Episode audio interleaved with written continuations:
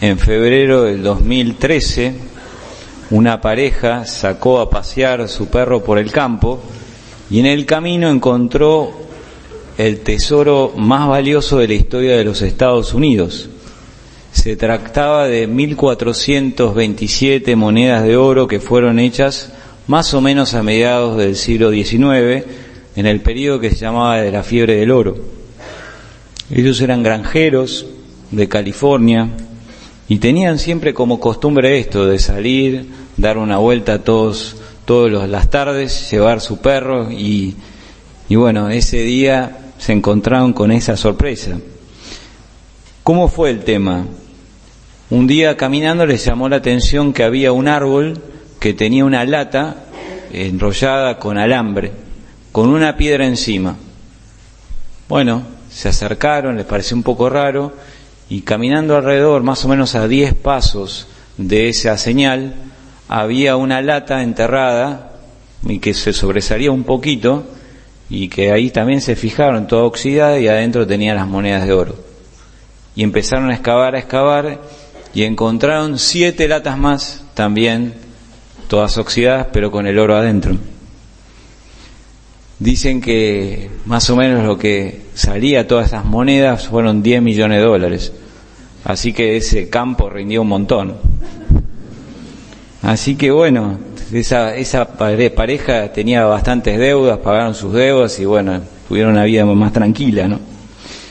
Algo parecido así le pasó a este hombre de la parábola. Seguramente salió a dar un paseo y se encontró por el camino con un tesoro en un campo escondido. Y bueno, a diferencia de esta pareja, ese campo no era suyo, sino que era tenía que comprarlo, tenía que vender todo para comprarlo y así adquirir ese tesoro. Venimos hablando de las parábolas del reino. La vez pasada el padre Sebastián nos hablaba una manera de explicar el reino de Dios era como ver a Dios actuando en nuestra vida. Eso era el reino de Dios. Una de las maneras de explicar eso. También otra manera, y es la que trata de, nos, que nos explica el Evangelio, es que el reino de Dios también es un tesoro escondido o sea que el, el reino es una serie de bienes que yo recibo, que al seguir a Cristo yo recibo unos bienes, unos tesoros, y de eso trata esta parábola. Cuando yo sigo a Cristo, cuando yo sigo a Él, no solo lo recibo a Él, sino que junto con Él recibo una serie de tesoros y de cosas que me enriquecen como todo tesoro, no es solamente una moneda, son muchas monedas. Y así es la fe. Muchos de ustedes deben haber experimentado ¿no? ese campo de la fe donde están estos tesoros, muchas de estas cosas que al seguir a Cristo empezamos a recibir, por ejemplo, una vida con más sentido, con más dirección. Otras cosas que podemos recibir es una comunidad de fe, amigos, gente que me apoya y que y que bueno, que puedo confiar gracias a la fe. Otros también, gracias a la fe, también han recibido la fuerza del Espíritu Santo en un curso alfa, van sienten esa presencia que los guía. Otros han quizás experimentado la belleza del estilo de vida cristiano, de vivir según los valores del Evangelio, cómo realmente te da una vida plena. También experimentar el fuego de la misión, cómo evangelizar es una necesidad y cómo yo puedo hacer algo por eso. Y la lista podría ser mucho más larga de todos estos tesoros que hemos de algún modo algunos más o menos experimentado. Por supuesto, terminaremos de ganar este tesoro en la vida eterna. Vamos a terminar de desenterrar este tesoro cuando estemos allí, en la gloria del Padre. Pero ya desde ahora, estamos experimentando algo de estos tesoros. Ya algo de esto podemos gustar, algo, con algo de esto nos podemos enriquecer. De hecho, a las verdades de la fe se las llama el depósito de la fe. Es como una serie de verdades, más que verdades, realidades que la fe te, comunica, que son como un depósito, como un stock, podemos decir, de tesoros que están ahí esperando a ser descubiertos, ser usados. Jesús en la parábola nos quiere animar sobre todo a ver cuánto ganamos para animarnos a dar pasos en la fe. Y esto respeta mucho el modo como somos los hombres. Cuando nos toca elegir algo que tiene una cierta importancia, es importante saber qué ganamos, cuál es el beneficio de dar ese paso. Y Jesús, si bien pide fe, no deja de demostrar los beneficios, no deja de mostrar los tesoros. De hecho, Pedro, en un momento le dice a Jesús, tú sabes que nosotros lo hemos dejado todo y te hemos seguido. ¿Qué nos tocará? Y Jesús no se enoja pensando que Pedro es un convenido. Al contrario, le dice y le comunica todos los tesoros que él va a recibir si lo sigue a él, en esta vida y en la vida eterna. Ciento por uno. Algo parecido también le pasa a San Pablo, que quizás fue la persona que más hizo por Cristo. ¿Qué no hizo? ¿Qué novia, qué viaje no hizo? ¿Qué cosa no dejó por Cristo? Pero él era bien consciente de lo que había ganado al seguir a Cristo, de todos los tesoros que él había recibido. Tanto es así que le da el consejo a los efesios, le dice que, que el Señor te ilumine, que el Señor los ilumine para que puedan valorar todo lo que han recibido, todos los tesoros que han recibido. Dice así, que Él ilumine sus corazones para que ustedes puedan valorar la esperanza a la que han sido llamados los tesoros de gloria que encierra su herencia entre los santos. Es verdad que algunas veces Jesús te puede pedir un paso de confianza ciego, que no ves tan claro el valor de algo, sobre todo en algunas situaciones difíciles o en momentos de tentaciones o en momentos de grandes opciones que tenés que tomar. Y esto lo hace para que refuerces tu confianza en Él, para que fortalezcas tu fe.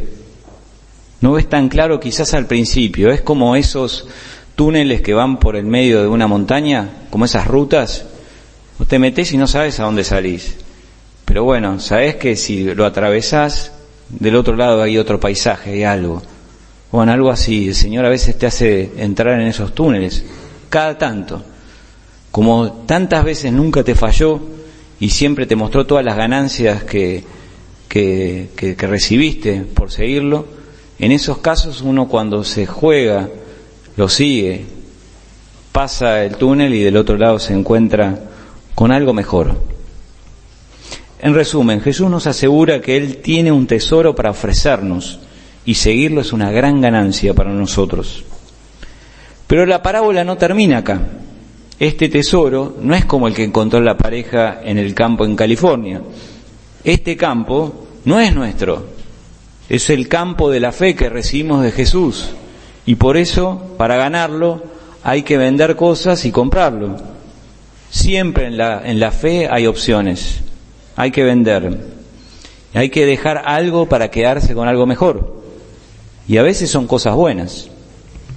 Un caso así le pasó, por ejemplo, a Marta y María, las hermanas de Lázaro en donde María se quedó con la mejor parte, se puso de rodillas, escuchó a Jesús y recibió el tesoro, mientras que Marta se quedó atrapada en los quehaceres de la casa. Por eso la vida cristiana se trata de elegir la mejor parte, de vender todo para comprar ese campo y ese tesoro. Pero ¿por qué nos cuesta? ¿Por qué a veces nos cuesta decidirnos a vender algo para comprarlo? Porque, y nos dice la palabra de Dios, el tesoro está escondido. A simple vista no se ve su valor. Esta pareja que encontró estas monedas fueron más allá de una mirada superficial. Vieron un signo y se acercaron y buscaron y encontraron y vieron una lata y fueron y así encontraron el tesoro. Algo así también pasa con la fe. Nos podemos quedar con una mirada un poco exterior, lo superficial. Sobre todo mucha gente y nos puede pasar a nosotros, nos quedamos con lo que cuesta la fe, con lo que tenemos que vender, lo que tenemos que comprar, ¿no? Un cierto comportamiento moral, unos determinados preceptos que tengo que cumplir, un estilo de vida más austero. Y no nos damos cuenta de lo que ganamos. Hay adentro un tesoro escondido, un tesoro que es para todos, Un tesoro que hombres y mujeres de todos los tiempos han, lo han valorado y lo han recibido y se han enriquecido con ese, con ese tesoro. Este tesoro está vigente, está hoy disponible para nosotros. Si te pide algo el Señor, es para darte algo mejor. Si Dios no te exigiera nada, si no tuviéramos nada que vender, si nos quedáramos tal cual como estamos, sin ninguna opción de vida fuerte para quedarnos con lo que tenemos, en el fondo no nos daríamos cuenta del valor del tesoro. Lo banalizaríamos, como si fuera una cosa más de la vida. Pero volviendo al tema, la solución no es quedarse con lo que cuesta el campo de la fe, sino descubrir los tesoros que están escondidos en ella. Esto nos dará la energía y la motivación para cualquier opción de vida. ¿Cómo podemos hacer para descubrir más el valor de la fe? Les doy dos posibles caminos, uno un poco más general y uno más concreto y cotidiano. El primero, descubrir los tesoros de la fe. El Evangelio este es como una gran invitación a formarse en la fe. Como les decía, la fe es un depósito, está lleno de tesoros que muchos no tenemos ni idea. Y es importante desenterrar este tesoro, este campo, que está en este campo de la fe, y descubrir todas las cosas que Dios nos quiere regalar. Las cosas de Dios son profundas, hay que profundizar, hay que entrar para descubrir el valor que tienen. Un medio que les puede ayudar es tener como libro de consulta el Catecismo de la Iglesia Católica. Ese, ese libro es como una especie de compendio de todos los tesoros de la fe católica resumidos. Y tiene una cosa muy buena que al final tiene como un glosario donde dice por temas, te divide y te manda a distintos lugares a donde podés eh, descubrir qué piensa la iglesia sobre esto, qué dice el Evangelio sobre esto. Está muy bueno. Hay otro libro también que se llama Yucat, que también es parecido, que son preguntas y respuestas, que también nos ayuda mucho. Por eso la tarea para esta semana es animarse a ver algunos de estos tesoros. Por eso te animo a que en esta semana leas algo que te interese, que ojees, que consultes el catecismo en algún tema que te gustaría saber un poco más y ver qué dice. Primer consejo. Segundo consejo es más cotidiano, motivarse, motivarse en la fe. Poner en las cosas que hago rutinariamente motivación, darme cuenta por qué la hago. Como decíamos, detrás de toda exigencia del Evangelio hay un tesoro que nos invita a ganar. Por eso es importante recordarme en toda cosa que hago por la fe que busco ganar. Y eso lo podemos hacer en todas las cosas. Podemos ver, por ejemplo, cuáles son las ganancias de ser constante en la fe. ¿Por qué es importante venir acá a misa? ¿Qué es lo que gano viniendo acá? ¿Por qué es importante ser desprendido? ¿Qué es lo que gano? ¿Qué ganancia tengo? O vivir la pureza, o ser leal y sincero en el trabajo. Hay que desenterrar el valor de todo lo que hago para ganar más motivación. Detrás de toda opción cristiana hay un tesoro escondido y que está esperando ser desenterrado.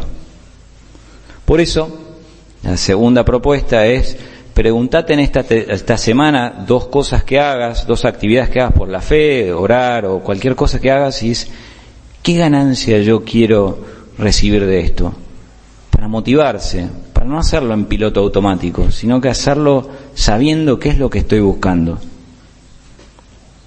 Así es el campo de la fe.